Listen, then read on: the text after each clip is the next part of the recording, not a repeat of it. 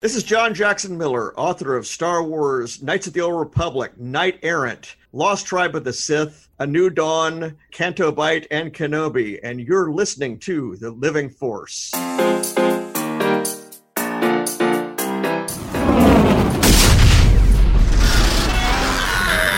Welcome to the Living Force Podcast, Oh, there you are. a Youtini Podcast Network production. Are you ready? Episode 168 Brotherhood Roundtable Part 1. Are you?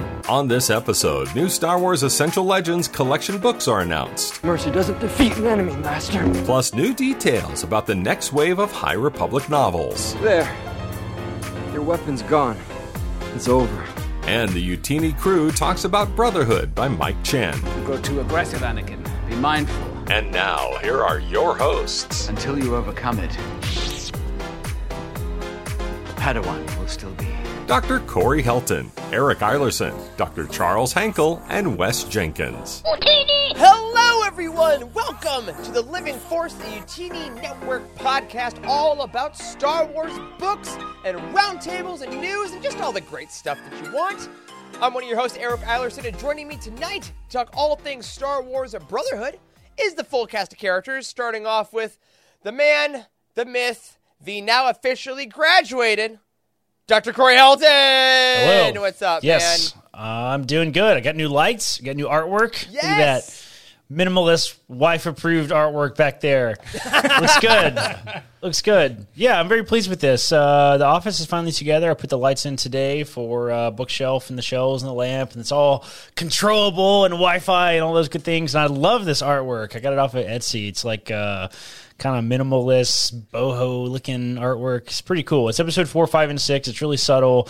It's uh, C3PO R2D2 over there. It's a probe droid for Empire Strikes Back in the middle, and then uh, a little Death Star above some mountains there for Endor for episode six. So looks good. I'm very pleased. My gosh, you moved to Asheville, then you start using words like boho, you got plants everywhere. I see what's happening. Well, I'm happy to have you. I'm also happy to have the man who is so happy to finally be in the NBA offseason because now it's really the Heat's year. It's Dr. Right. Charles Henkel. What's up, That's buddy? right. How we doing? Um, hold on, give me a second. Let me just let me just look around. Yeah, no, I changed nothing. Uh, I'm, I'm still here. I've changed nothing.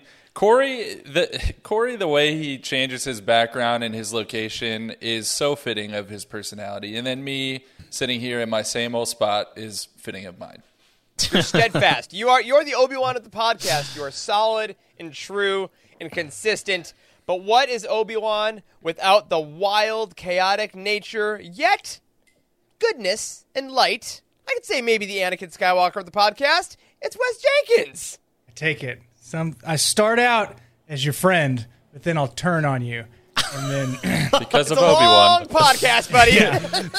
Because of what you've lose become. two of my eggs in one arm. What's going on, everyone? Excited to finally talk about Brotherhood because I listened to it twice. Yeah, you really Twice. like put in the work on this one. I loved it. Uh, so many people in our community were loving this book. Obviously, we love talking Star Wars books. Um, if this is your first time in one of our roundtables, welcome. We hope you're going to enjoy our chat, uh, part one of two, of course. Before then, a couple things we want to chat about. Number one, thank you for tuning in, either on YouTube or on our audio platforms. Uh, if you watch us on YouTube, you missed us last week, and we learned things that we won't do again. That's fine. Um, but most importantly, we are back this week. Make sure to like the video on YouTube if you're watching us here. Subscribe, rate on your podcast, blah, blah, blah, all that good stuff. Uh, but we do want to say an earnest thank you for listening, and also a thank you to our Patreon community who keeps us going, who keeps the lights on, who keeps the many colored lights on, especially if you're at Corey's place. Uh, we hope you're enjoying your new content, including the recent behind the scenes videos of Jared's celebration tattoo adventures, my Lego build. I have an upcoming unboxing of the High Republic uh, exclusive editions uh, that we got at a celebration that I'm going to share with our Patreon uh, subscribers. I didn't get a chance to do it this weekend because uh, I was exhausted. Just straight up. They're still in the plastic though. They're fresh. I can't wait to give that to you guys, and along with a bunch of other behind the scenes content. And thank you all at patreon.com slash youtini for making everything we do here possible. Uh, and as always, if you want more things on Patreon, talk to Timothy, our Patreon manager, over on Discord or on Patreon, and let us know what you want us to do for you. because we just need direction. That's really all we want. All right, Charles is gonna get mad if I keep vamping, so let's do a really quick Star Wars weekly roundup. It's the Star Wars Weekly Roundup. All right, a little bit of news this week, folks, and it's mostly visual. First of all, y'all like the Essential Legends collection? Rhetorical, because of course you do. We are huge fans of this, uh, especially our friends on Legends Look Back, who are in the middle of a Dynasty of Evil roundtable on their show right now. They had part one last week where they talked about the Essential Legends collection version of Darth Bane, Dynasty of Evil. But even though we've only had three waves so far, we got wave five confirmed with covers from Amazon. Let's throw them up on the screen to gaze at the new artwork, folks. First of all, we got the Old Republic Revan by Drew Karpyshyn with a brand new, very kind of angular, dynamic cover. What do you guys think about this one? Stained Sweet cover. glass. It is. Oh yeah, stained glass. Yeah, Ooh. interesting. I wonder if that is. Is there a reference to that, Wes, in this book? You read these recently, right? Stained Yeah, glass, maybe uh, broken glass, shattering no. things. No, Shatter No. point. That- that Shatter. sounds- uh, there's something here. it sounds fitting. Uh, these these came out. There was a you know we're super excited about all of these Legends collections as they're coming out, and this is no exception. Um, always exciting to see these new covers and.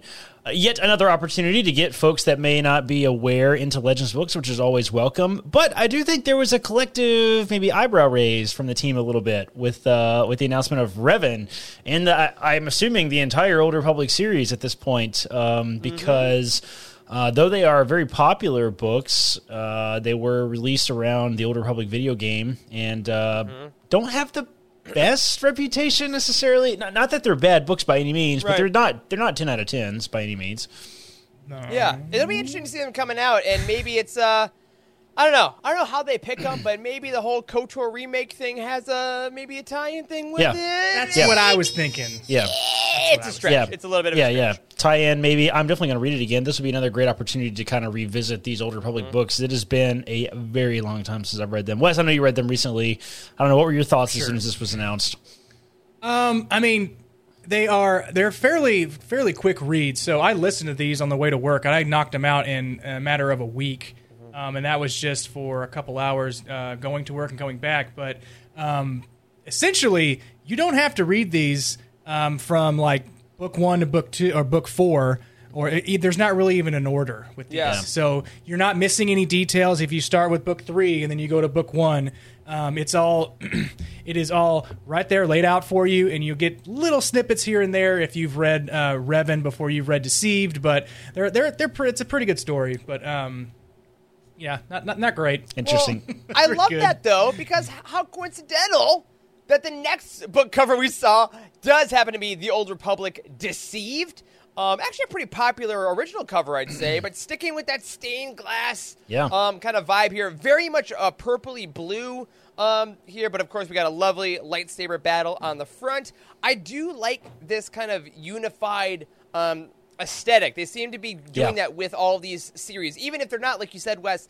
Book one, book two has to follow the same mm-hmm. thing. All the Old Republic books have a style. All the Bane books had a style. All the Rogue Squadron books have a style. Like it's the same artist. So I really Yeah. do like the aesthetic continuity between these two. Yeah, for sure. So the the old cover is very video gamey. So oh, It is. Take a look. Oh here. yeah, It's- That's from the yeah, video so game trailer, right? Yeah. Or Yeah, one of there was a, so, so- man. I, I still to this day those video game CGI trailers is some of the coolest Star Wars content that Oh, exists yeah. on the internet. It's so good. I, I remember watching those ga- those over and over again when that game was being developed. Uh, they were super cool.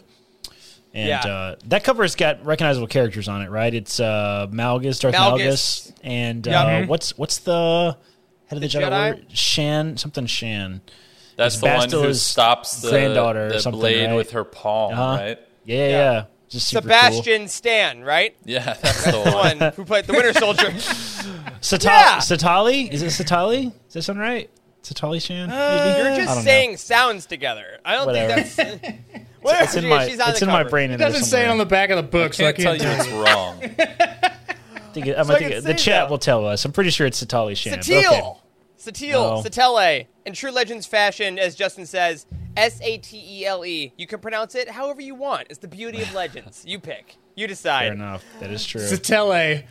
But we do have That's what it is. a Satele. third cover. Look at that. Uh, speaking of another one, brain. Satele. I like it. The third cover we saw is, of course, the continuation of the Rogue Squadron books. Uh, Krytos Trap will be in Wave 4, and the Bacta War Book 4. Very much, uh, Jacob and our Slack pointed this out. Um, the I think it's a celebration version of Inferno Squad. Uh, that Oh, yeah. cover is very much like this one, but shows you know shows a trooper. If, if you've seen the Rogue Squadron cover so far and you like them, you're gonna love this one too. It's a singular color. It's got the outline of the helmet. Has some good old Tie fighters. I mean, if you've read three and you're like, I don't know if I'm gonna get the fourth one. I don't know if I trust you. Um, just Yeah. just keep it going. Just keep it going. So- I'm curious if uh, is this the last Charles? You're the X-wing guy here. Is this the last of the X-wing books, or are there five of them? I mean, No, uh, sorry, well- Rogue Squadron Well, books. so this is the last in the initial part of the Rogue Squadron. Then Yes, it goes to Wraith, but then there's also a later book uh, called uh, Isard's Revenge. yes, that that's right. brings the characters back. Yeah, that's what I meant. Because Yeah. my, I was leading into my question. I wonder if this is going to have, if these books are going to say like book, because it says book four of the Rogue Squadron series. I wonder if it's going to say book one of the Uh, Wraith Squadron? Squadron, Yeah, series. Yeah, I that's a wonder if that's question. if that's how they're going to do it. That'd be interesting. I think they should. I think they yeah, should. I think so. They're, they're honestly totally Same. separate in Yeah. a lot of ways. I mean, Yeah, so maybe they'll finish these out. Maybe, like you said, Charles, they'll they'll skip to the next rogue and just do all the rogues Um, because Yeah. they're not stopping. I mean, these essential legends keep going, which I'm, I'm so glad they're so dedicated to it. So I know. I, I hope they just I hope they just eventually do all the Legends books because in my eyes, it's not necessarily just that we're getting new covers, getting new prints, and all, all those types of things. Because you can already buy those books. You know, mm-hmm. they're out there. They're easy to find. You buy them on Amazon for you know they're really cheap. All the mm-hmm. paperbacks are. But uh, in my eyes, the the big big huge plus with these releases are the complete audiobook Yes, like sir. productions and there's so many abridged versions of books that are you know have the potential to get full you know full audiobooks which is a blast I, i've really enjoyed listening to these i listened to the first Yeah. two and i'm excited to listen to uh, the next one i wasn't the biggest fan of the second one i gotta say swing back around my old pal don't say. Corran Horn keep you know on going. we just keep on going yeah so i'm excited Uncharted for is the a next great one. video game franchise. I'm just going to plug that. all right, all right. Uh, but yes, get those pre-orders in. Now we have covers up. Uh, the Youtini release schedule does have all these books, so you can find all the upcoming Essential Legends collection in the adult novels section of the release calendar to make sure you never miss a release. Now, over on Amazon, we also got another piece of news uh, because Kevin Scott's The Path of Vengeance, which is his young adult High Republic novel for Phase 2, um, it was announced at Celebration. We talked about it a few weeks back. It was going to be in Wave 2 of Phase 2, if you will. I'm already confused and I'm saying it out loud. Uh, but most importantly, on Amazon, it came up this week and it was listed as, quote, the thrilling conclusion to Phase 2 of the High Republic which does beg the question, or maybe confirm it, that phase two will only be two waves long. Because in phase one, we had three sets of books, right? Three adult novels, three YAs, three middle grades. But based on this Amazon blip, it does sound like phase two is only going to be two waves: two adult novels, two YAs uh, for the for the flashback. And I kind of just wanted to get the temperature of you guys. Um, if this is confirmed, if if are you good with a flashback that's only Warm. two waves long, or is it going to warm feel? warm Yeah? hot hot hot warm warm All right, oh, oh, oh, we're closer. We're closer. We're closer. I'm very good with it. Yeah. I'm Yeah. very. We don't need you don't need the same amount of content to kick off uh, phase two as you did for, for phase one. Phase one was obviously the beginning, give you all the background of the characters. You might go back and get some some earlier um, history on some people, but you don't need. I don't think you need um, the amount of content that we got for phase one. Yep. Yeah. That's Totally fair. agree. That's fair. Just, Awesome. Totally just agree. don't water down this story. You know, I Right. mean, just Yeah. whatever the story dictates, and if they felt that the flashback needed to be two thirds the length of of phase one, and I trust them. They've done a great job thus far. Exactly. That's the thing. the The track record is pretty proven. And uh, speaking of that story, we also did get uh, a final cover for the first adult novel, Zoraida Cordova's Convergence. Um, very similar to the cover not final that we had, but this just adds the banner. Um, I love the double purple lightsabers on the front. Yeah. I, I, I also love her kind of being in front of the logo a bit. It kind of get like has the presence. I really think it's really fun. Um, but we also got a full plot synopsis. And uh, Y'all, I hope uh, hope you got some fans or some water with you because it's a little bit of a spicy one. Um, in Convergence, the plot synopsis says as follows It is an age of exploration. Jedi travel the galaxy, expanding their understanding of the Force and all the worlds and beings connected by it. Meanwhile, the Republic, led by its two chancellors, works to unite worlds in an ever growing community among near and distant stars. On the close orbiting planets of Eiram and E'ronoh, into the dark, anybody? The growing pains of a galaxy with limited resources but unlimited ambition are felt keenly. Their hatred for each other has fueled half a decade of escalating conflict and now threatens to consume surrounding systems. The last hope for peace emerges when heirs from the two planets' royal families plan to marry. Before lasting peace can be established, an assassination attempt targeting the couple tilts Eiram and E'ronoh back into all out war. To save both worlds, Jedi Knight Gella Nattai volunteers to uncover the culprit, while Chancellor Kyong appoints her son, Axel Greylark, to represent the Republic's interest in the investigation. But Axel's deep distrust of the Jedi sparks against Gella's faith in the Force. She's never met such a puffed up, privileged party boy, and he's never met a more self serious, relentless do gooder. The more they work to untangle the shadowy web of the investigation, the more complicated the conspiracy appears to be. With accusations flying and potential enemies in every shadow, the pair will have to work together to have any hope of bringing truth to light and saving both worlds. Oh my goodness. But uh, but but I'm a Jedi and you're you're you're the son of a chancellor. Like, come on, guys. We are uh there's a lot of romance in this one. I'm I'm uh, I'm digging this. Yeah, for It sure. is the exact same cover It as is. Cover Not Final series. Just bigger. Yeah, yeah. Or Yeah. They either accidentally did that, or they were just like, "Just kidding. This cover's really good." yeah, like, I've just finalized the, the No border, need. but No need. But I like it. I think it's this sounds like I mean the double romance seems very much like Zoraida Cordova's kind of wheelhouse. Um, obviously, I mean, come on, the trope of well, the two planets are at war, and only a marriage can save. Oh, there's an assassination attempt. Oh, I don't like you. I don't like you. Oh, we're gonna stay on this planet. There's only one bed. Oh no! Good thing it gets cold at night. I mean, come on, let's do it. You're not wrong. Like, oh man, Let's go. I am. I am.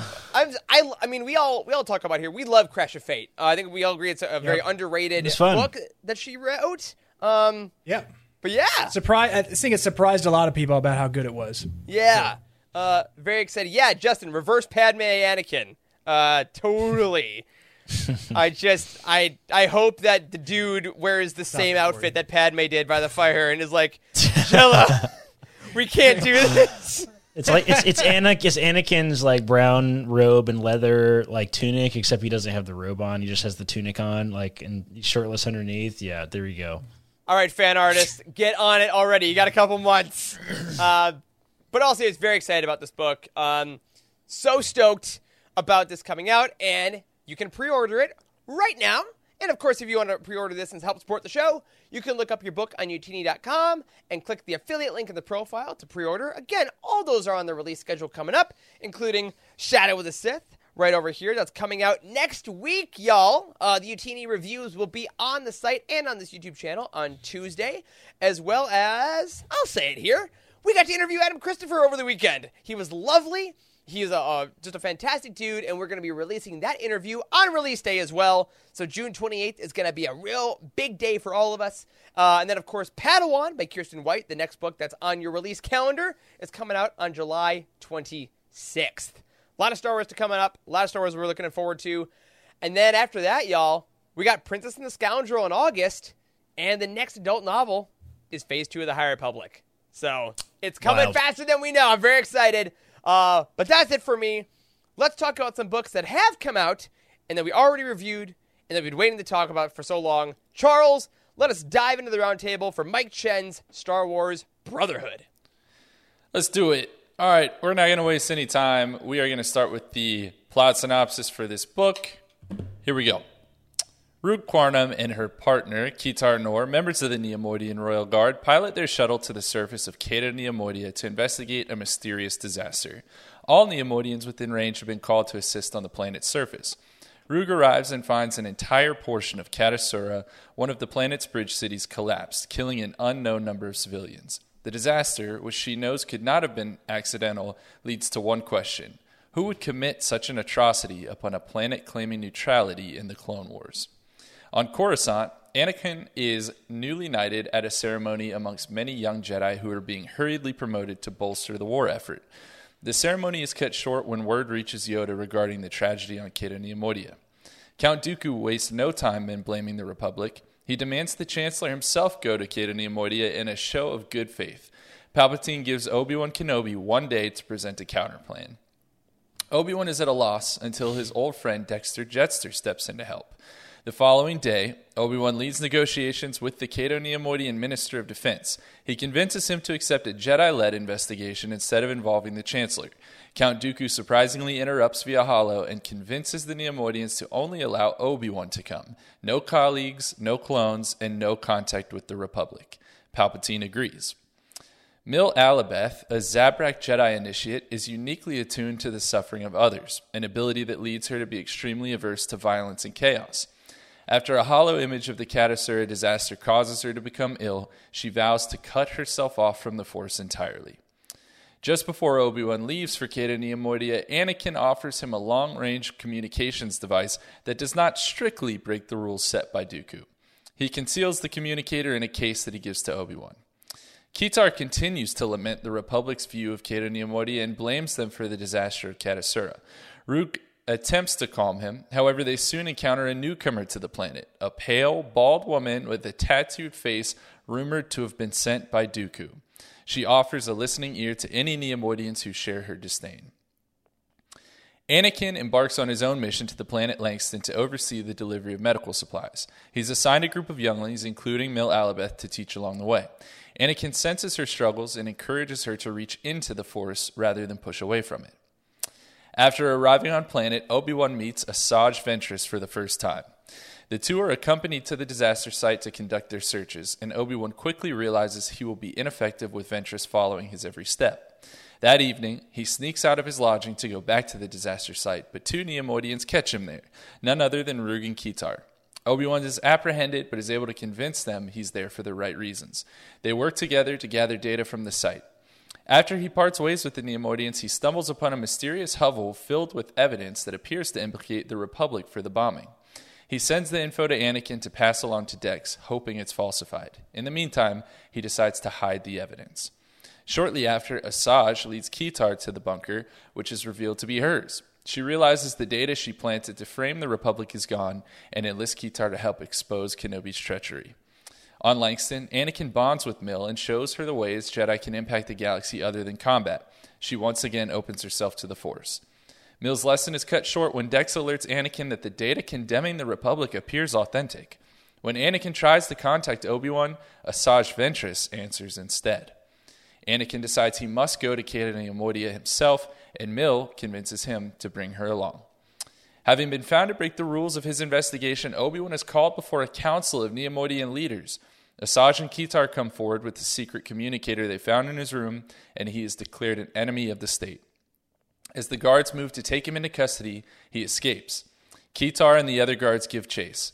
Rug has the opportunity to take a shot at Kenobi, but purposely misses, realizing she still believes in his goodwill. After a further chase across the rooftops of the bridge city, Obi Wan allows himself to be captured, but not before hiding his lightsaber. What do you know? Sorry, you mentioned earlier. Ventress further twists the mind of Kitar, revealing her lightsabers to him and convincing him they must use this opportunity to sow distrust of the Republic across the galaxy. She then presents him with several explosives. Anakin and Mil arrive on Cato Neimoidia the day before Obi-Wan's planned trial and start gathering intel. After running some routine scans, R2 discovers there are bombs planted throughout the region surrounding the site of Obi-Wan's trial, the Grand Theater of Judgment. They quickly set to work disarming them. Rug visits Obi-Wan in prison. She reveals that she has data that implicates the Separatists for the bombing. Together, they realize that someone is playing both sides. Rug offers to break Obi-Wan out, but he declines, insisting his trial must be had. The next day, the trial commences. Having disarmed all the bombs, Anakin and Mill arrive looking for any opportunity to help. Several Neimoidians, including Kitar, speak fervently against Obi-Wan and the Republic. Obi-Wan presents his case, but refuses to name Rug as the source of the data he provided implicating the Separatists. He is found guilty of conspiring against Cato Neimoidia. As the angry crowd's fervor grows, he realizes he must act if he is to be is to avoid being killed in the ensuing fray. He escapes his binders and calls his lightsaber from its hiding place just as Anakin lands next to him. They shortly escape, but rather than leaving the planet, Obi-Wan insists they must get to the data center to pass on their information to the Republic before it's destroyed forever. On the way to the data center, they pick up Mill and encounter yet another bomb near an infirmary. Kitar appears from the shadows with the detonator. Obi-Wan tries to reason with him, but Kitar is beyond saving. He claims the culprit for the Katasura bombing doesn't even matter anymore. All he wants is for the Republic to pay for their long history of mistreatment of the Neimoidian people. Suddenly, a blaster bolt shoots the detonator out of Kitar's hand. Rug appears. The partners quarrel with Kitar naming Rug a traitor. She contemplates killing him, but ultimately arrests him and takes him to the infirmary. After obtaining the data, the Jedi discover transmissions to Coruscant are being jammed. Anakin offers the only solution he can think of his secure comm channel to Padme's ship. Obi Wan's suspicion of their relationship grows. The hmm. Jedi offer Rook amnesty and a ride to Coruscant, but she declines, insisting she belongs on Cato Neimoidia with her people, regardless of her fate. After a short scuffle with Ventress on their way off world, the Jedi manage to escape. Upon returning to Coruscant, Mill claims she understands her path forward and no longer wishes to be a Jedi Knight. Despite his shock, Anakin encourages Yoda to listen to Mill, and Obi Wan recognizes a maturity that reminds him of Qui Gon. The Jedi attend Palpatine's speech, in which he announces the formal integration of the Jedi Order and the Grand Army of the Republic. Mill is reassigned as a Jedi healer, but before she heads to her new assignment, she meets Anakin and Obi Wan one last time. In those final moments, she senses Anakin's emotions more clearly through the Force than ever before and begs him to be cautious with how much of himself he puts into everything. While it's his strength, it also threatens to be his downfall.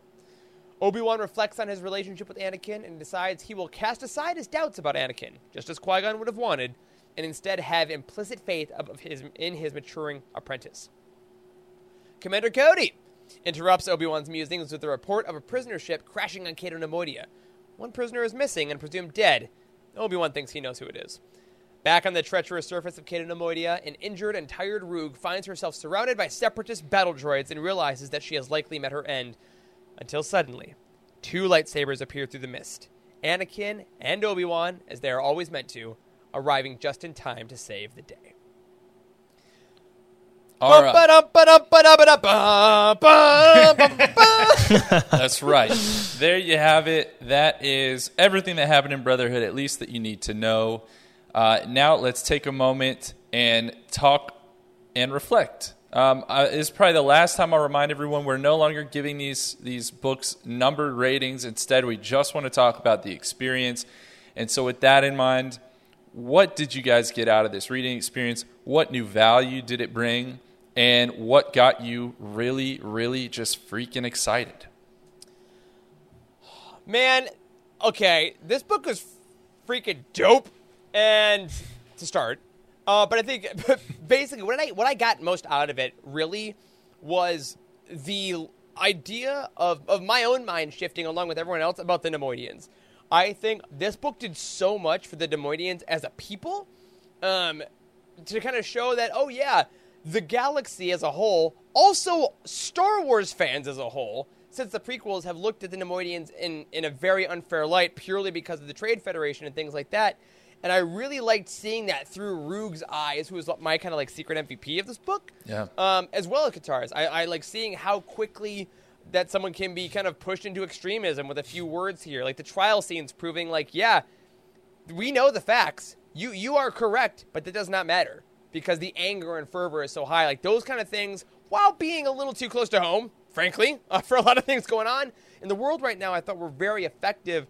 And I also think having um, a non-white writer write about the the plight of a people being oppressed by the galaxy as a whole was very important. And I think that Mike Chen brought a point of view of like what it feels like for a majority to look down on other people purely because of race out of nowhere was something that fits Star Wars so perfectly and was written in a way that I'd never seen before. So, aside from obviously the cool Obi Wan Anakin stuff, we'll, we'll chat about a ton. Uh, that stuff really stood out to me in a way that I'd never seen in a Star Wars book.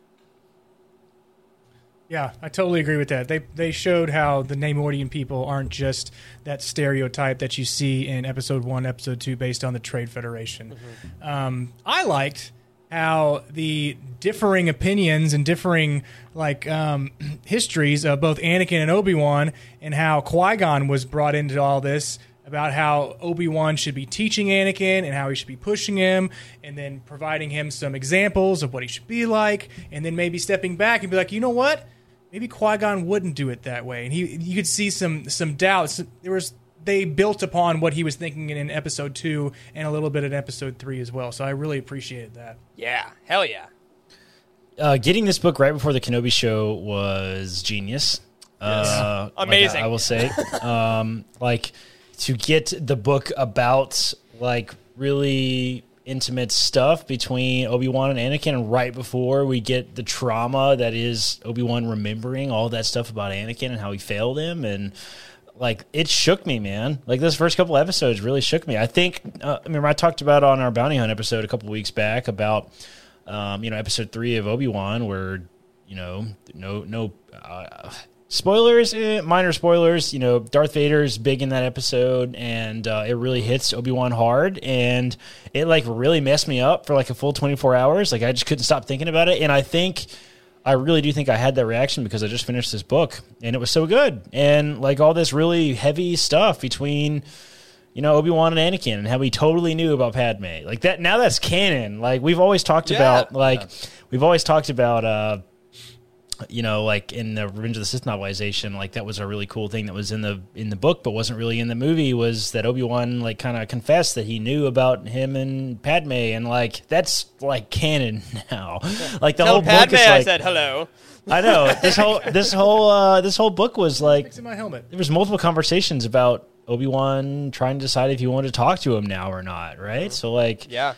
I was uh, I loved this book. I thought it was a lot of fun, and uh, it certainly added to the relationship between Obi Wan and Anakin. And we got a very similar vibe in the Master and Apprentice, Obi Wan and and Qui Gon. Like I feel like this was the this is the the Obi Wan Anakin book that has never been written before that like totally adds a, a ton of value to the relationship in those characters.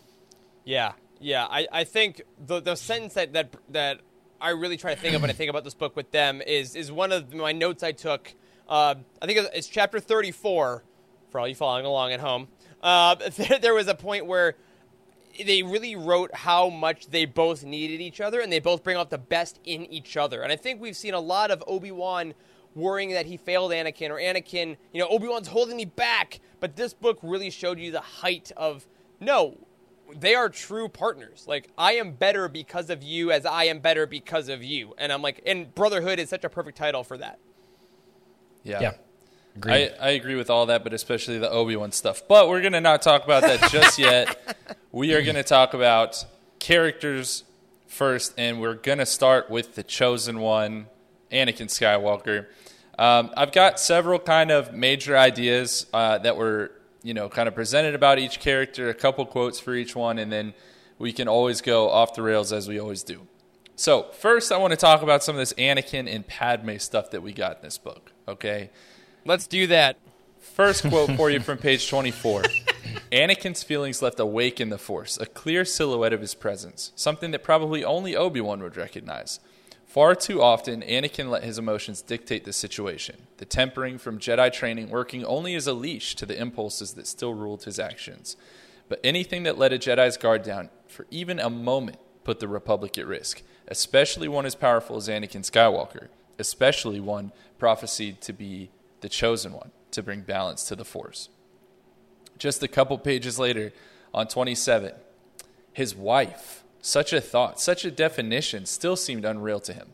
Though it felt like another lifetime, only recently Padme had been a near stranger, someone he'd catch glimpses of as she moved in and around Coruscant or on the HoloNet. He dreamed of her, then he tried to push those dreams aside. And then Naboo happened, and Geonosis, and Tatooine, now married. They'd barely seen each other since that secret ceremony, and on their few short days stolen away together, leaving their marriage mostly as a spiritual bond. Except she came back to him, or he came back to her. Not just holos expressing how desperately they missed each other, but tangible feelings and real touches that made it all not a dream. And then on page 33, perhaps that was why they were meant for each other. Anakin acted like a fiery burst against injustice, while Padme brought a relentlessness to any situation, a constant search for a solution, even in the most dire of circumstances. Passion and purpose locked together forever in a delicate balance. So, how did this book make you guys rethink the impact of Anakin's relationship with Padme? And secondly, and maybe more importantly, was this the spiciest version of this relationship that we've ever gotten? Uh, uh, Charles, this book has car sex in it. It does confirm. All right, Eric Straight got up. right to it. Right, come Right on, to someone Say that that. right. kids, kids, earmuffs, not just car sex, like alley sex is basically Alley what happened. speeder.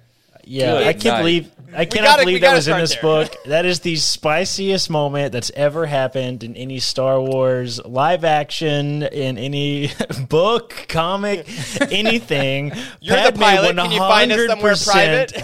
Yes, Padme one hundred percent looks at Anakin and is like, "Let's find somewhere in park." It's like, bro, I cannot believe they went there. I love pretty that. hot. It was pretty me, hot, I saw lie. blankets. I saw blankets. I saw. That was it. What's this for? Oh, I see. I remember exactly where I was both times when I read this You book. had to pull over and douse some water on your face to continue on your drive. Yeah, I was mowing the yard both times, but still, I remember Yeah. where I was. I will say, so yeah, obviously spiciest for the second part. Mm-hmm. For the, to the first part though, I flat out I will say this without reservation. This is the best I have ever seen their marriage in any Yeah. in any media. Yeah. Period. It I was- think it this was is exactly genuine what I wanted. Romantic and and like intimate and it was very heavy. Like there's a lot of really heavy moments between anakin and padme exploring their relationship. It was, it's so funny because we just talked about this in um in E.K. Johnston's roundtable like a, a little bit uh from a couple weeks ago. We were talking like like that book like had a little bit of romance but it still felt like i left us wanting like a little more of like what like a little more depth i guess to their relationship and They're married. this, was Like, it What, what does a this married was it, couple man. feel like? Yeah. Yeah. and the whole first third of the book was like this. I feel like, like it, like Yeah. it took us a little while to get to the action, which was nice. Like all that stuff was developing Yeah. on the side, but we got to explore their relationship a great deal, which was a really nice uh, like addition to this. I loved all that. Yeah. Yeah. we got to see we kind of got to see how um how she was how Padme is used through Anakin's eyes. And because we all know that Padme is badass in the way she's very genuine. She's a, she's a great leader. And in in Anakin's eyes he said that he could see Padme like looking amongst the people. And he's watching her watch this lady with like a purse that has been it's like not just a purse it's like a purse that's a hand me down that's been used before and he's like Yeah, and you see cool. this person this way like um this other person that's at that's cleaning up and Yeah. they're actually taking scraps from the table and she's they, he's pointing out all these little details of how Padme Yeah. sees people and not just not just as like a as a background character or as somebody as like um that's not important so everybody has a purpose and not just somebody that's just over yonder Yeah, I, I think Mike Chen really nails the idea of when you love someone, when you're married to someone, like you see them seeing the world in in a different way, and I think it's different than like you know Anakin is all- like you said, Wes. Oh, she's beautiful, great. It's like no, you're you're paying attention to them so much because you can't not. Like they are part of the world that you're seeing, and I think Mike Chen wrote that so beautifully. And, and frankly, their date night chapter was one of my favorite chapters in the whole book. I just thought it was just a really like well written couple on a date, hanging out, like, and, and while having those bigger conversations too. Um, and, and Cheryl, Yeah. I completely agree. I like like it was Padme's suggestion to Anakin. Like it, it always is. Like she's always prodding him, always making him do things, always being better. And I loved that back and forth. And I I really hope. I mean, obviously the the time frame of their marriage is so short, uh, Yeah. which is just unfortunate. So I, I would say I hope we get more stories like this, but at the same time, I I'm not super optimistic that we're going to get a lot of these. So I'm glad we got this one for what it is. Yeah. Right. Well, as important as Anakin is, there is uh, another big part of this story uh, that is from his background, that's from his his childhood, actually, that also is very formative for him, and that is this whole idea of the Sun Dragon story that we got throughout this book. So I want to read you the the account that we have of it from page thirteen. He thought of his mother retelling his story for the umpteenth time in their small hovel, the warmth of her hand enough to reassure his whole body and mind. The sun dragon lives inside a star, guarding everything it loves and treasures, she would say. Generations of Tatooine dwellers heard the same story with their own family variations, but his mother's version carried the most feeling, appropriate for a myth about heart. It guarded them through the fire and flame, always keeping them safe.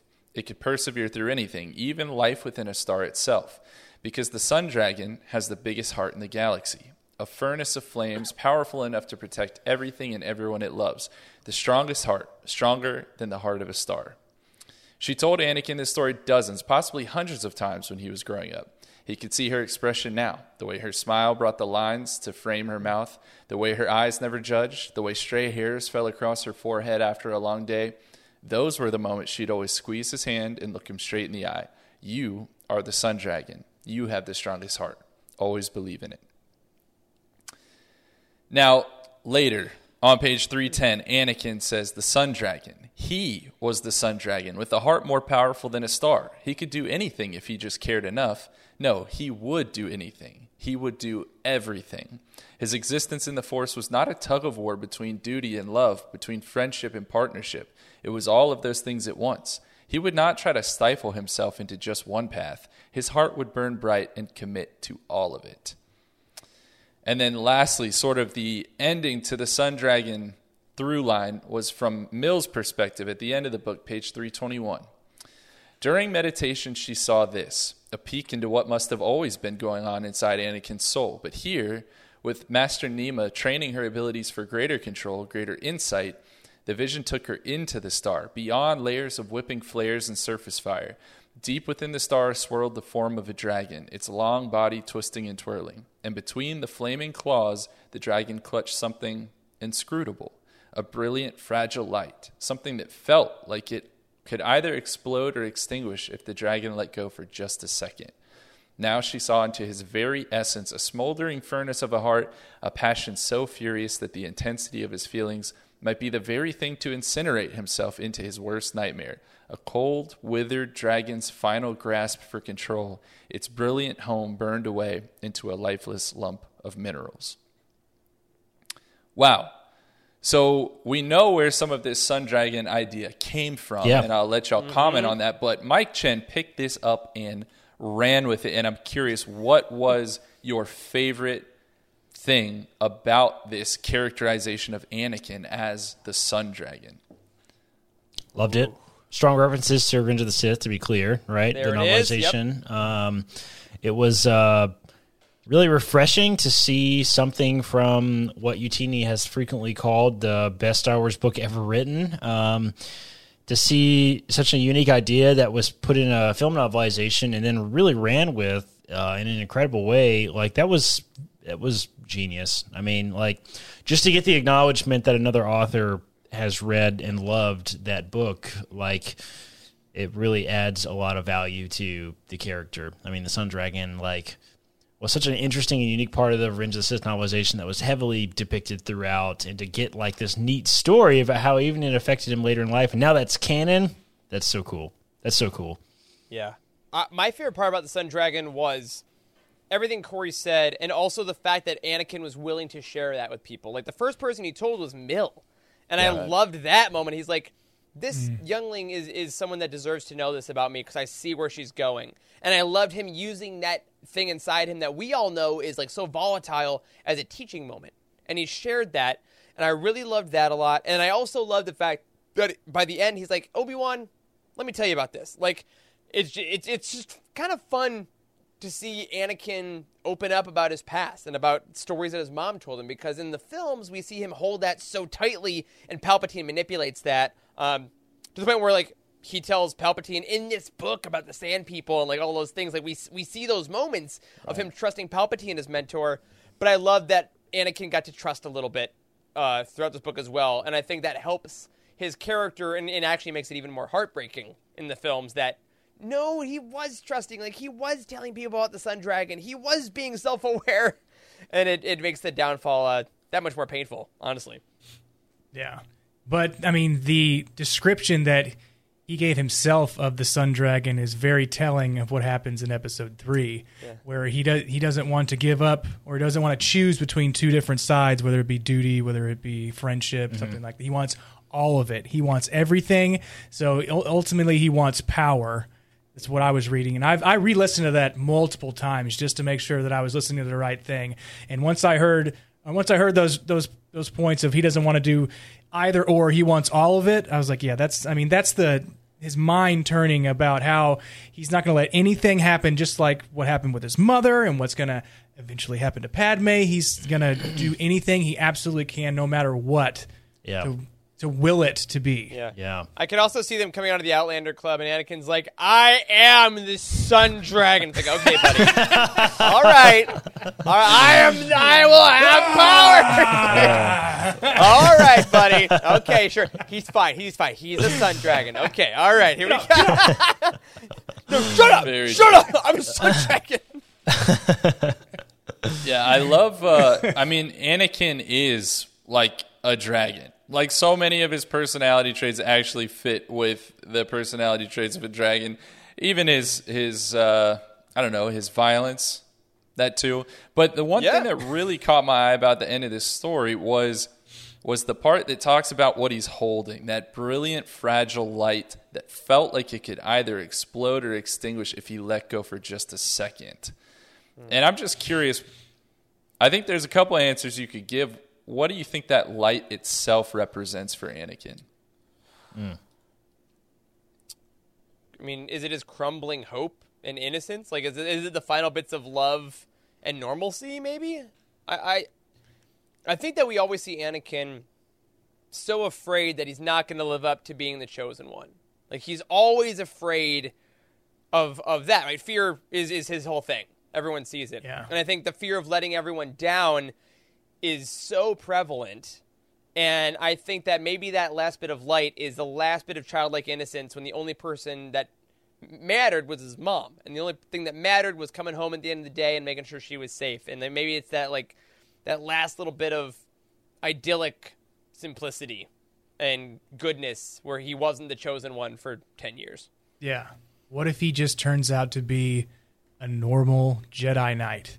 Meaning there's somebody out there that can best him, and he's been told his entire life that he is, you know, he is Barry Sanders. He nobody can stop him. But you know, eventually you Love that. retire and you hurt your hip. well, and you know what's so crazy about that? Honestly, like legitimately, with Barry Sanders and Anakin both, right? Is that even the worst version of them is a lifelong dream for 99% of people.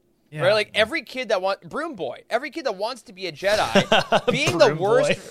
Yeah. Canon. This is canon name. Broom, Broom Boy. Boy Jedi. Oh Like, man. even the worst, lamest version of Anakin, who gets bested in duels and who isn't the chosen one, is still like, "Oh my God, you're a Jedi! Like you're Coleman Trebor! Like, like there's an element of like you're just a dude." He was on the council. That's a bad example. Um, but like, you know, it, it, it, it's in retrospect, it's so sad that Anakin's weight of expectation was so large that even if he had been subnormal for a Jedi, he'd still be absolutely the dream for every kid in the world, which is like the same thing as any professional athlete. Like even the Yeah. worst professional athlete is still living the dream of every eight year old. You know, hmm. Yeah. Like you're on the practice squad? Wow. You have to practice every day. Tamiri Blag, thank you, Justin. Yeah, Tamiri Blag. I get Can't, don't know how I forgot that year. one. That sounds like a hero What right a- there. What a guy. Flag. What a guy. All right. Well, you know, there were other parts about Anakin's story that they really focused on. They they really spent a lot of time on, and one of these one of these things was actually Anakin's mechanical hand. And we have a quote here from early on, page 11. Anakin didn't need the Force to feel the weight of his former master's stare. Behind his back, Anakin's fingers balled into fists, the synth-net neural interface of the Mechno arm reacting the same way as his real hand did, and yet it didn't. Just as with his organic hand, the mechanical fingers pressed in frustration, but no emotion came from the gesture on that side. No tiny ripple through the force to again give away his feelings to Obi Wan. And Anakin kind of repeatedly struggles with this hand until towards the end of the book, page 297, the strangest thing happened. While his fighting style often worked with a two handed grip, Anakin instinctively parried with his robotic hand alone, and in doing so, its inherent differences rose to the surface. His arm didn't need to be calibrated to his old instincts. No, it was much simpler. His mind had to adapt to his arm. With that, everything shifted. Just like his relationship with Obi Wan, all he had to do was accept that it had changed. So, why was it important to include this as a part of the story? And what did Anakin's relationship with his mechanical hand help us learn about him as a character? Uh, it was pre Vader stuff for sure, which is really cool. Um, there's a uh, what is the uh, Darth Vader Dark Lord of the Sith? Is that what it's called? Yep. The That's the, the, book third that- one in the trilogy. Yeah, the one that kind of unofficially, the unofficially Dark Lord trilogy, kind of after Revenge of the Sith novelization. Tells you how Um, he pees in the suit and all that good stuff. Yeah, stuff. exactly. exactly. Yep. what a reference. yeah, I mean, stuff Everybody like that. wants to know. stuff like that. Like getting used to getting used to you know the mechanical. He's more machine now than man. You know, getting used to that stuff. It was cool to to kind of see a little a little bit of that in this in this book because like we we don't really have a lot of Anakin uh, dealing with that. Although I couldn't get the vision out of my head of like. Uh, the Tartakovsky Clone Wars, like Anakin with all the tattoos and his scary mechanical God, hand, yes. and yeah, I, could, I couldn't get that out of my head. That was great. yeah, yeah. I, I definitely think it's it's, it's pre Vader stuff. It's it was also so interesting because you know we see Anakin as awesome general in the Clone Wars, and he's and he's great and, and awesome at combat and all that good stuff. But before I like the little bit before he gets there where he's like, right, my my arm got cut off. Like I Yeah. this is different, and I and there's no one he can talk to about it because it's it, only him. You know, he doesn't really have anyone that kind of knows what he's going through. Seeing a little bit of vulnerability there, I think, was important. Um, and I also, again, think it's something that Star Wars hasn't touched on before for a franchise that like has meant so much. I know there's like a lot of folks um, that have like disabilities that, that don't have limbs and things. And there's like kids that have written to Mark Hamill to be like, you know, I, I lost my arm as a child, but but Luke lost his hand, and that was and that was like a huge thing. You know, that's that's always been kind of part of Star Wars. But being like, you know what, sometimes it it, it I gotta get used to it huh? Like it's just a, a thing that makes so much sense now in hindsight. And really, my main takeaway was like, why in the world haven't I read this before? Because of course it's odd. Of course it's Yeah. different. um, and it was just kind of great again to make Anakin more and more developed as a character. He is not only the chosen one Jedi, he is a husband. He is a recent mm. amputee. He is also like 20. Like he's like there's there's so much more going on and Mike Chen was like, "I got you. I'm going to put it all in here cuz he's just a dude." Yeah. I love that. Yeah, that's huge and for acceptance. Him accepting that he no longer has his hand and being okay with it is a huge step in his development. Um, that I'm glad that Mike put in there because he's dealing with a lot of mental issues uh, associated with that. So, Yeah. um, and that that help that helps the readers who like like you said, Eric. Some people that have their amputees. I mean, it helps them to cope with what they're dealing with. Just even though if it's a Star Wars story, it's it's something. It's a little something that helps them see. You know what? Maybe it is okay. Maybe Yeah. it's not a problem. Yeah. And Padme like also being so like, you know, not caring which one she's she's touching, like holding hands. I mean, like she didn't never. Yeah, yeah, I- that was and There was some of that stuff. Like I didn't I didn't shift away, and I'm like, I don't know. Maybe if that one scene would have been a lo- little longer, that hand would have been a little different as well. Like I don't know. Maybe that scene could have used the hand in creative ways. Like I think we could. There's more to be written. Oh, Jesus I'm saying. Christ, Eric. I'm just saying that caressing.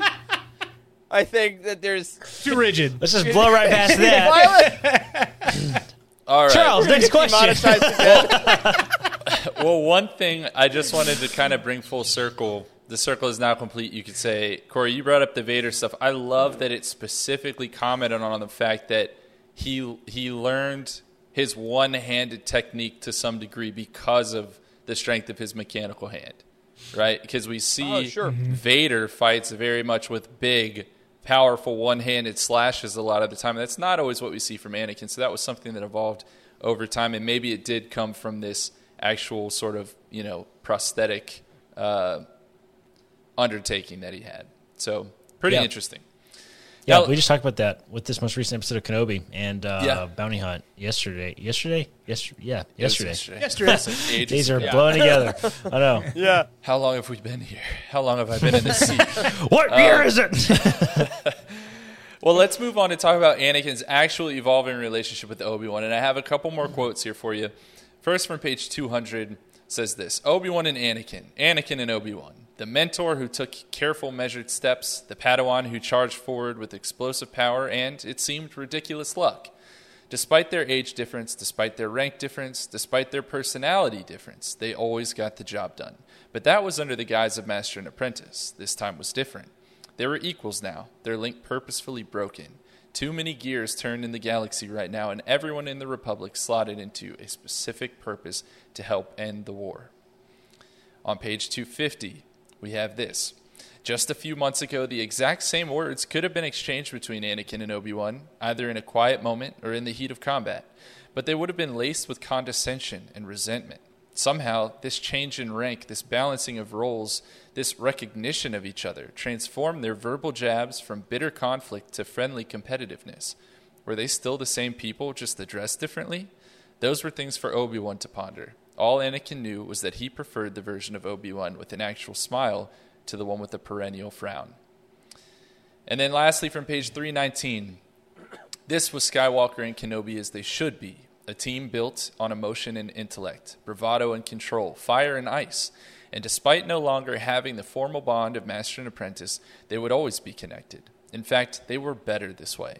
Qui Gon Jinn would have agreed. Anakin was certain of it. So, specifically, how did this book deepen your understanding of Anakin and Obi Wan's relationship during the time period of the prequels? Because I will say, for myself, I was, I was actually a bit surprised and taken aback at first to see the degree of disdain that there actually was between them. Like it was actually mm-hmm. a bit more than friendly contention than I feel like we've ever seen before. What'd y'all think?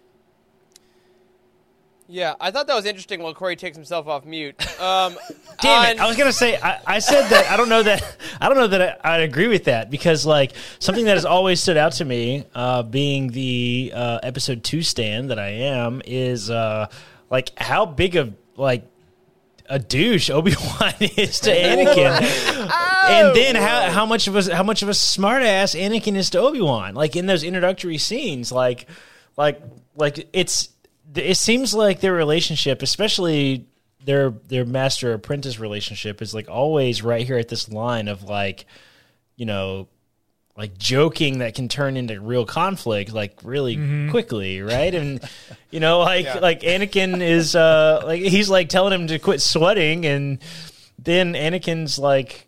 Stop lecturing me, Dad. You know, like it just right. it gets escalates really quickly. So I don't know. I think it was I think it was fitting, and I I enjoyed seeing a little bit more of the sort of in their head thoughts of like Anakin's whole monologue in episode two to Padme of like how he's overly critical and all this type of stuff. Like it was nice to see that that th- that line of thinking a little bit because of what happened because the, Anakin became Darth Vader and Obi Wan feels personally responsible and it's like no wonder Yeah. that he does because they fought all the time like like siblings right so yeah I don't, I don't know Yeah. I, I loved I thought it was really interesting getting a a, a little more conflict because I feel like it would have to Yeah. have to take that for Anakin to be able to turn on Obi Wan there had to be some genuine conflict there I feel like Sure.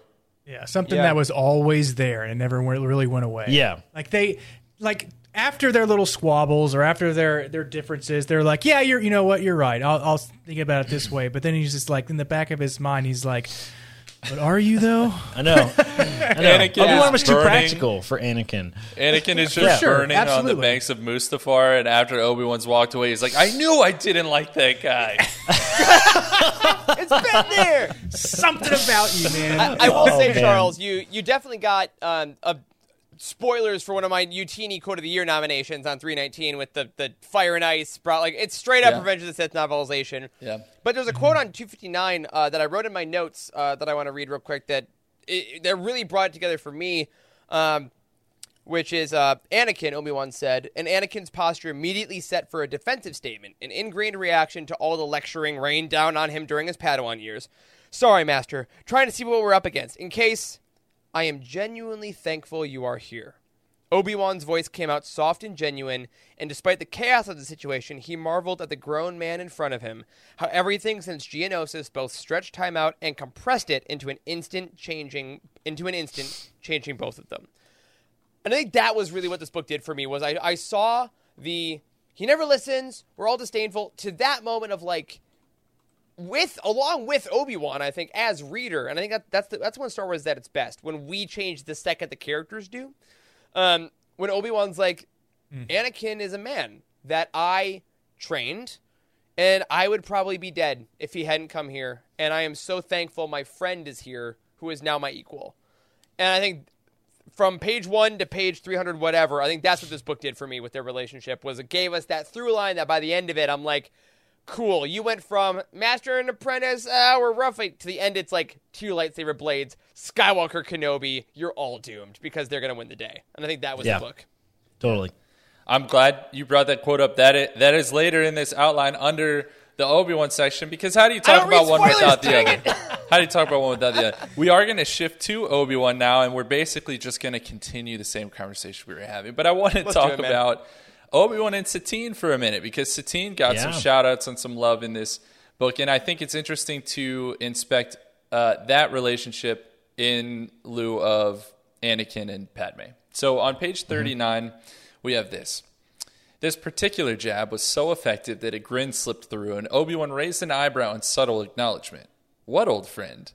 Oh, I don't know. Dresses better than you, striking eyes, Mandalorian royalty. Used to call you Ben for some reason, Dex said with one of his hearty chuckles. That one. I hear she's quite the savvy politician.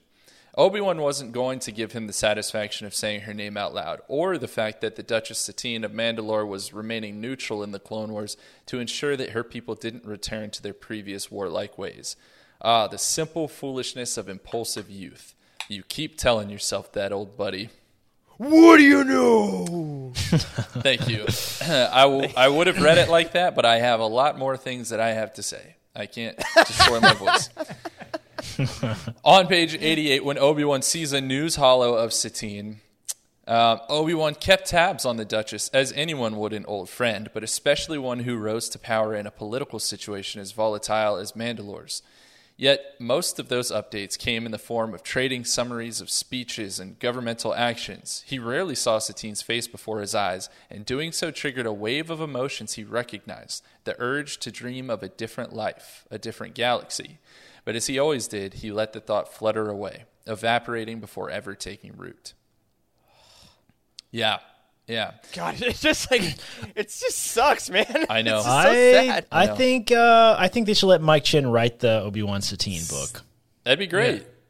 That'd Great. be great. Four I votes. think he'd, I think I think he'd be a great choice. I mean, it's it's Oh, clear God. he can handle all the romance stuff really well. Yeah. So Well, look I at think I think called, like, this is the guy. Second He's the guy. yeah. Second Thoughts by Mike Chen. Uh, Second thoughts by Mike Chen. Good thoughts And then this last this Second last thoughts. quote though really hammers that home. This is second thoughts from 313. Another question came to Obi-Wan, something that stunned him enough that his shift in demeanor even caught Anakin's attention. If he had just a drop of that willingness to think outside the Jedi way, would things have been different with Satine?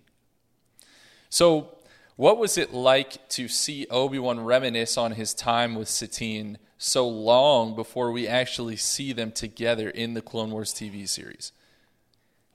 I am fascinated with this entire idea because I always loved the I always loved the idea in Legends that in Luke's Jedi Order that he built, like he just got rid of all those rules about marriage and romance and all that stuff. And like I don't know that it's ever outright said because of Anakin's fall, like in Padme and all it's that. because of a redhead corey I well, He's yeah, like, but yo still, I mean, maybe, maybe, but Yeah, still, yeah, yeah. like, like it's never talked about. In I all don't think, I don't think, I don't think Luke saw Episode three. You know, you know, I don't think he ever saw that movie. So, you know, Yeah. I don't know that, I don't know that he could possibly, I don't know, that he could have possibly known. he like, hates the prequels guys luke skywalker actually is super Yeah, I mean- toxic Did he not get a history book in class and just read about it? I mean, all the, the Empire wiped all that stuff, but I always loved that. I always loved that about Legends that they get rid of all the romance rules and stuff. So, like, I like to see it speculated on by major canon characters like Obi Wan and, and Anakin, especially Obi Wan in this case because like he's like the rule follower. You know what I mean? So, Yeah. like to see even Obi Wan speculate on it is like maybe there's maybe there's something to that. Yeah. Yeah, absolutely. And I and I also think for all there's a lot of folks that are like, you know, where's Satine in the Obi Wan show right now? And I'm like, my brother in Christ, there's 330 pages of a book right here. Um, because I I do love the idea. calling somebody that is hilarious to me. What's your favorite thing? Gen Z gets a lot of stuff right, and that's one of them.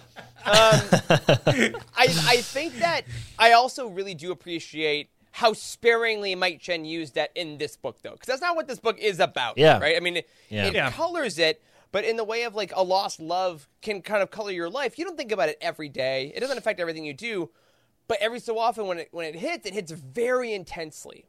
And I thought that was really well used. It's like you know, um, like like certain ingredients in, in cooking. I think Mike Chen used satine exactly the amount you had to because it's very strong and it's very potent. And and I really um like seriously those those sentences you, you already read Charles like as you were reading them they hit me all over again because I'm like right. Gosh, I forget Obi Wan is carrying this every day with him, Yeah. and I thought it was used very well. Yeah. Well, Totally and, agree. And it's interesting because it it has to play some part in how he reacts to Anakin going through a lot of these same struggles. And so there's one more quote I mm-hmm. want to read you here from page 325. Obi-Wan stopped himself there, letting the thought pass, along with the urge to either confront Anakin about his infatuations or tell the Jedi Council about his concerns. Instead, he asked himself a simple question, one that crystallized the truth of Anakin's past, present, and future. Did he believe that Anakin would make the right choice when called upon? Without hesitation, without questioning or searching for justification, Obi Wan found himself saying yes. Qui Gon Jinn had a pure and unwavering faith in Anakin. Obi Wan was merely a conduit for that, and that was all he needed to know. So, does Obi Wan's personal past with Satine cause him in any way to turn a blind eye to what he has now undoubtedly noticed about Anakin and Padme? I think I think if there is any way that Obi Wan truly did fail Anakin, because that is a very interesting question to Dang, ask that, yeah. that we should we should discuss. I think maybe after the Kenobi show is over, is like if there is ever a way that Obi Wan failed Anakin, it is his kind of constant doubt in himself to be his old master. Right? It's like I don't know mm-hmm. that I don't know that Obi Wan was really ready to take a Padawan when he did. Like he wasn't a knight at all. Like he just immediately went like his master was murdered in front of his eyes and immediately had to take on a Padawan. Like he had zero self exploration as a Jedi Knight, right? So, you know, it, it seems like this is a recurring theme that we see a lot in adult Obi Wan and now in the Obi Wan TV show, and especially in this book, as he's constantly battling with this question: Is would I have been as good for Anakin as Qui Gon was? And I feel like it is that self doubt that like sort of inhibits his ability to be a a, a good mentor for Anakin in in some ways, right? Like like th- there's there's a lot of discussion in this book if he's like right on the edge of talking to Anakin about something, but then he has this doubt of like, it, would Qui Gon have acted this way? I don't know, blah blah blah, and then he doesn't do it, right? So Yeah. you know, like maybe he did fail Anakin in that way, like he didn't just try to be himself in some some regard. I feel like, like you said, I feel like he didn't discipline him enough, or like to the point where he got his point across, and not just. It, it kind of feels like they were more like suggestions, and they He's- weren't going he's through just very Anakin's head, and he knew that. pragmatic, I feel like. Yeah. He's too Yeah. pragmatic of a discipline. Like, like he's just like, why don't you do it this way? This is the right way. Whereas Qui Gon was much more kind of out there and philosophical, like Yoda a little bit, right? So like, if you're gonna do it, I'd rather you do it in the house. Like that's Qui Just, Gon. just a little, just a little. yeah, exactly. yeah, no, I, and I and I do I love that commentary though, because the master and apprentice relationship is so unavoidably like parent and child, right? I mean, the mm-hmm. ages obviously is a huge thing about it, but like the teaching of, of life and the mentorship, like it's it's the perfect marriage of of teacher and parent, and I think that it's a really great commentary on that parenting and all kinds of things that like the worst thing you can do for your kids, like you're saying, Corey, is not talk to them, is not be vulnerable, is is to not acknowledge things. You know, Not acknowledge flaws and mistakes and Yeah. accidents and all those things, Exactly. right? Like, it's and so Obi Wan did fail to do that a little bit. in- Yeah. in, in, a lot of ways. Yeah. And I think that the whole Padme Satine thing, like, I mean, you imagine if there's a parent that sits down, if they see their kids having a problem, be like, hey, when I was your age, I went through the same thing. That is such a powerful opening to be like, oh my gosh, I'm not alone, and the person that I look up to did this. Imagine if there's that scene of Obi Wan sitting down and being like, hey, when I was your age, I met someone, here's what happened. I turned away. I think I regret it. You know, being open about that, like, and who knows? Like, does that actually change Star Wars altogether and be like, hey, Obi Wan, I regret this. I will do whatever it takes to help save Padme with you because I believe in you guys. Empire doesn't rise, Palpatine doesn't like it doesn't happen. You know? Yeah. And I think that's such an interesting alternate universe, which obviously so many people have thought about with, you know, then you get Anakin as father and you get Padme as mother and it and it and it grows up with a support system sub, like and it's it yeah Star Wars is just such a tragedy guys like it's It so is. sad It really is. It really is. Multiple You're- tragedies. I know. you're a conversation away you're a conversation away from Yeah, I think that I think the, the most interesting tragedy in all of this right now, though, is is is the tragedy that I've never really kind of mentally explored myself. Is is Darth the Plagueis Anakin Obi Wan? Oh, the Anakin Obi Wan tragedy, right? And I think the Kenobi show has put all that into the forefront of like. Like we just didn't have that material before. Like we always had the Anakin Right. Padme material, but we've never had really the Obi Wan Anakin material. Now we suddenly have it, and it's like Mm-hmm. there's this whole new sort of unexplored tragedy that's just so heavy. Oh my gosh! Like Yeah. like the the the relationship between Anakin and Obi Wan is so fascinating, and the lines in Episode Three of "You are my brother" and "You were the chosen one," and I loved you. Like, like it it hasn't it hits hard, but it also has been missing the backstory to some degree. Yeah. So, and we're Right. finally getting it, which is nuts. I mean, twenty twenty two, like years after amazing. Episode It's Three, amazing. crazy. Yeah. Well, well, let's dive even deeper, kind of into this Obi Wan as a mentor for Anakin. As much as it pains me, I do want to talk about some of these flaws um, of Obi Wan.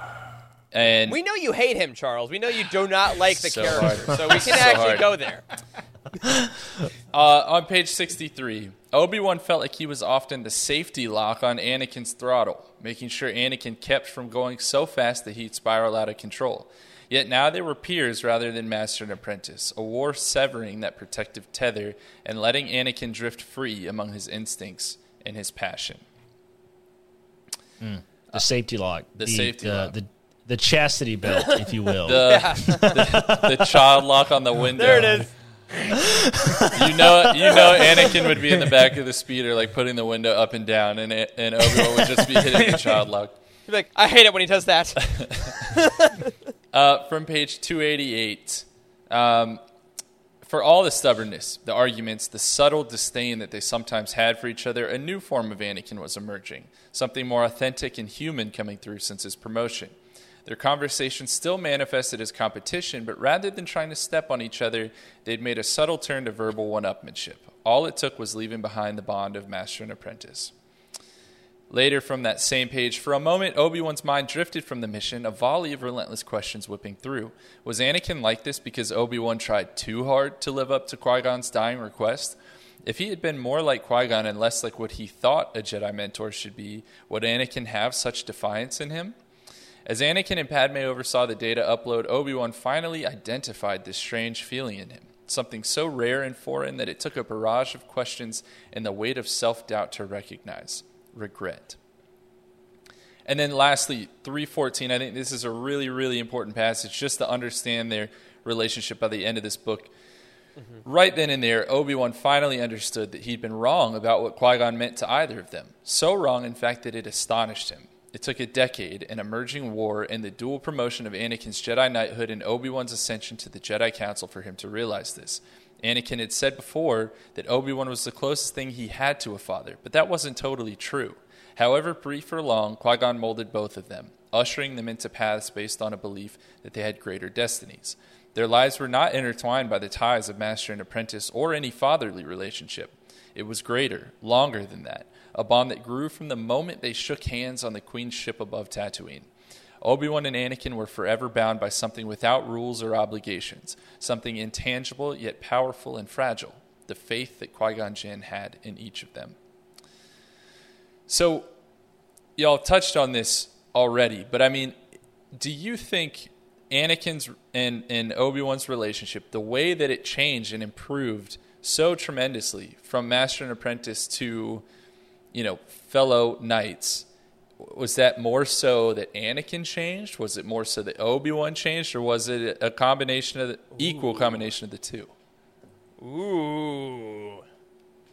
I like that. Uh, it's got to be both, right? I think.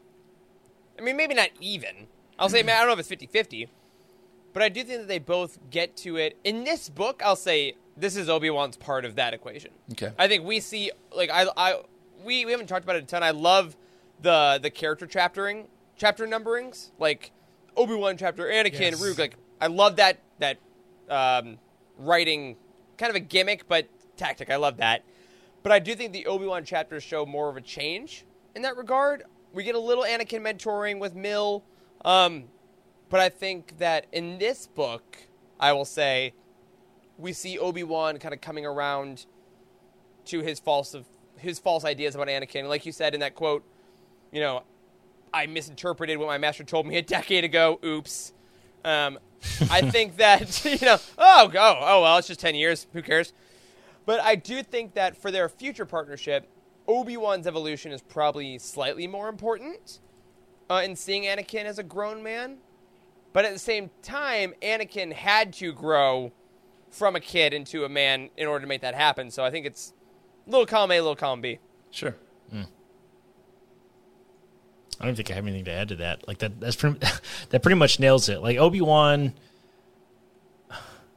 I mean, he had to like he had to view older Anakin, older Anakin, Knight Anakin differently than Padawan Anakin. It was very challenging for mm-hmm. him to sort of separate those relationships, and like I think that's why why this particular story was so rich. Is like he had he was sort of forced to forced to explore that like by itself like explore the idea that anakin is his own person and he's going to like respond differently and he no longer has that sort of authority i guess you could say He's a person and his name is Anakin?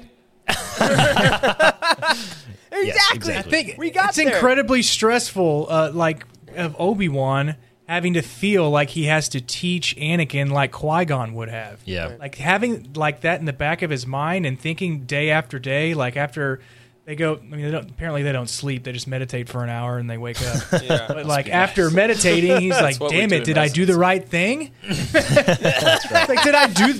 Did I do the right thing? Should I just like bypass all that and teach him the way I would teach him? And would that have not made him slip to the dark side, as in, in episode three? So, I mean, that's that's got to be like really waning on Obi Wan. Should I had not have used the foresight from Qui Gon and used his teaching, or just used my own?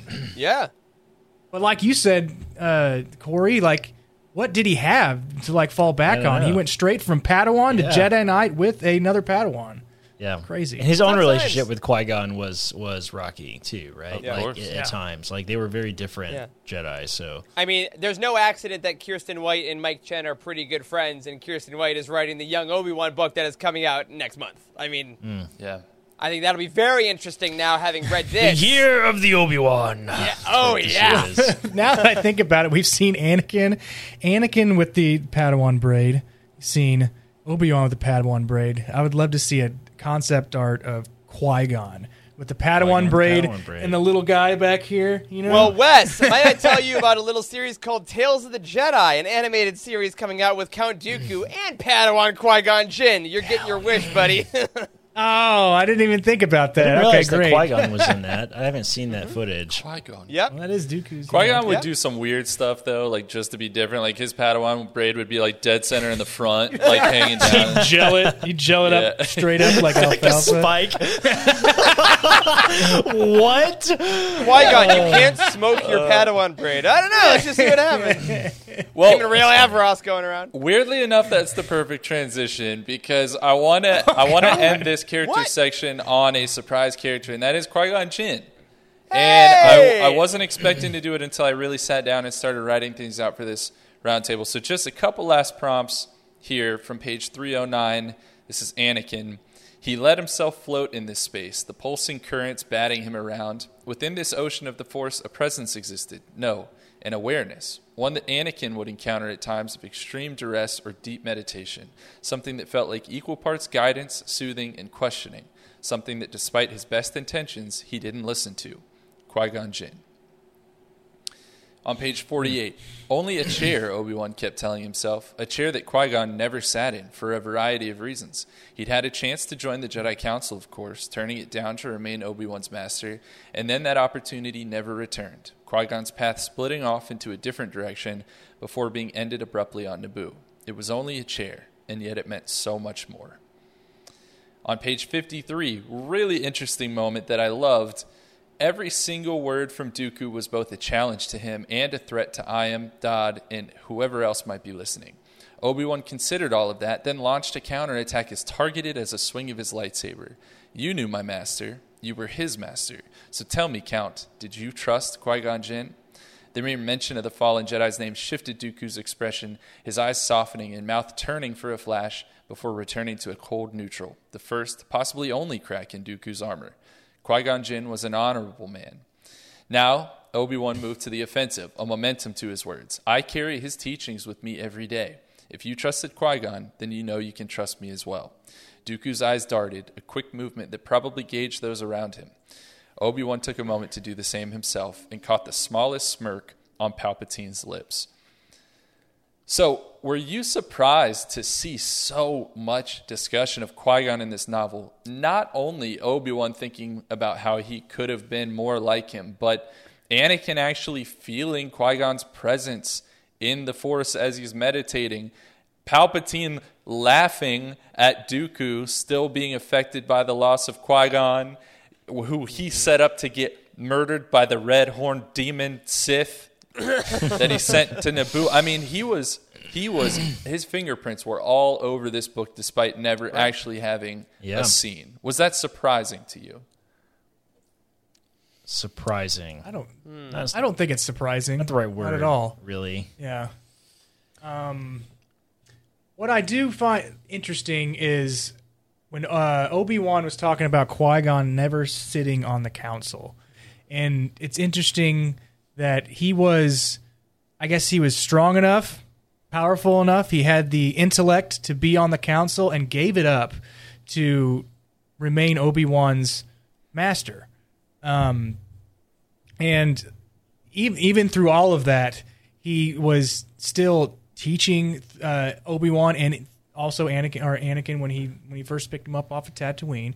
So just like that that whole selflessness of you know, which is a dichotomy of Anakin just wanting to be on the council, the the youngest one, and he's like, don't need to be on the council. It's not a end all be all to be there. You're here to to teach and pass on your learnings. And kind of instilling that just with these in the early part of the book, I thought was really interesting that Mike had put that in there. Yeah. Like because we go on this first name basis with each Yeah, other. absolutely, absolutely. Uh, yeah, I, I agree completely. I think that Qui Gon's presence being littered amongst Anakin, Obi Wan, and so many other people's lives is one of my favorite things about the kind of the prequel era. Because I think Qui Gon is such a fascinating character, and I actually want to do a, a, a part B to you guys on this based on what Cheryl just said in the chat. Because I think this, this is the question, right? She says, I always think of Qui Gon living and being Anakin's master with his less rigid ways and soft patience, and I get so sad. So the great question is if, if Qui Gon lived, would Anakin have fallen? And I think that is, that, I mean, that's the big one, right? It changes kind of everything. Uh, would he have left the order? Yeah, that's that's my favorite question. Is like, like maybe Anakin would have pulled an Ahsoka. I don't know. Mm-hmm. I Very think interesting. I think if Qui Gon had actually lived, there's a way lower chance that Anakin falls to the dark side. But I also think that had Qui Gon somehow defeated Darth Maul on Naboo and gone on to mentor Anakin, Palpatine had a plan B and a plan C and a plan D. He knew that Yeah. Qui Gon had to be removed. Qui Gon was never going to Fair. live. That's, That's a great fair. point. That's a great point. Um, Jeez, Charles. Dang. Sorry. Yeah, that's who Palpatine was. I mean, that's that's the great point. Is Yeah. that you know his dark side power is it was it was at the level of his political and and planning power. Like he had more patience than any Sith Lord, or maybe Bane for the studying. But like he just waited and waited and waited and put the pieces together. And I think that was his, the evilness of his machinations. Um, Yeah. but to your but to your original point, Charles, I think that Qui Gon in here wasn't necessarily a surprise, only because I think wherever Obi Wan goes, Qui Gon follows. Uh, but I do love every time he is uh, like we say in that quote, you know, every time he kind of cracks the armor of Dooku, because Dooku remembers the young kid that he trained when he was a Jedi Yeah. and it's like remember how he's dead now and that's because of your team like just that little stuff makes it makes dooku so interesting and why i love stuff like dooku jedi lost and like i can't wait to see him in tales of the jedi because i think qui-gon is such a great catalyst for showing why dooku wasn't necessarily ready to ascend the throne of the sith because i think he always he always had that level of respect and nobility when it came to qui-gon and i think that hmm. i think palpatine saw that and was like nope nope, we're never gonna snuff that out. So you got to die. Yeah. I like. that. I think that we probably lose sight, or at least we underestimate how well these books build on each other. Because as you're saying that, Eric, I think about how that scene was strengthened so much by the fact that I've read Dooku Jedi Lost and talked with y'all so much about it. The fact that every time Qui Gon's name came up, it was strengthened by Master and Apprentice. And the fact that we talked so long about it. I mean, all of these things build on each other and interweave so much. And it's just beautiful. I love it. And I love talking to you guys about all of this. And we're going to do this some more next week. But that's all that we have time for this week. So join us next time if you enjoyed this, if you're new, if you're old, if you've done this a hundred times with us. Come back because we got overarching questions. We've got some killer Easter eggs, mostly courtesy of Mike Chen this time around. And it's going to be a lot of fun. That's right. And of course, we're going to talk about the real hero of the story, Kitar. I mean, Rook. We're talking about Rook next week. Uh, a lot of great stuff. As always, y'all, uh, he's always too too shy and humble to say it. Uh, Charles puts these all together by himself. Dude, the quotes, the synopsis, the questions, you, you kill it every single time. And uh, I'm just going to make you uncomfortable by calling you out and saying you're amazing at it every single time. Thank you, sir. Really well done. You're welcome, buddy. All right, y'all. Chat was amazing tonight. We hope to see you all next week, as Charles said. But for now, that'll do it for this week's episode of The Living Force. If you support us on Patreon, thank you so much. It really does help out the show and whatever we do here at Youtini.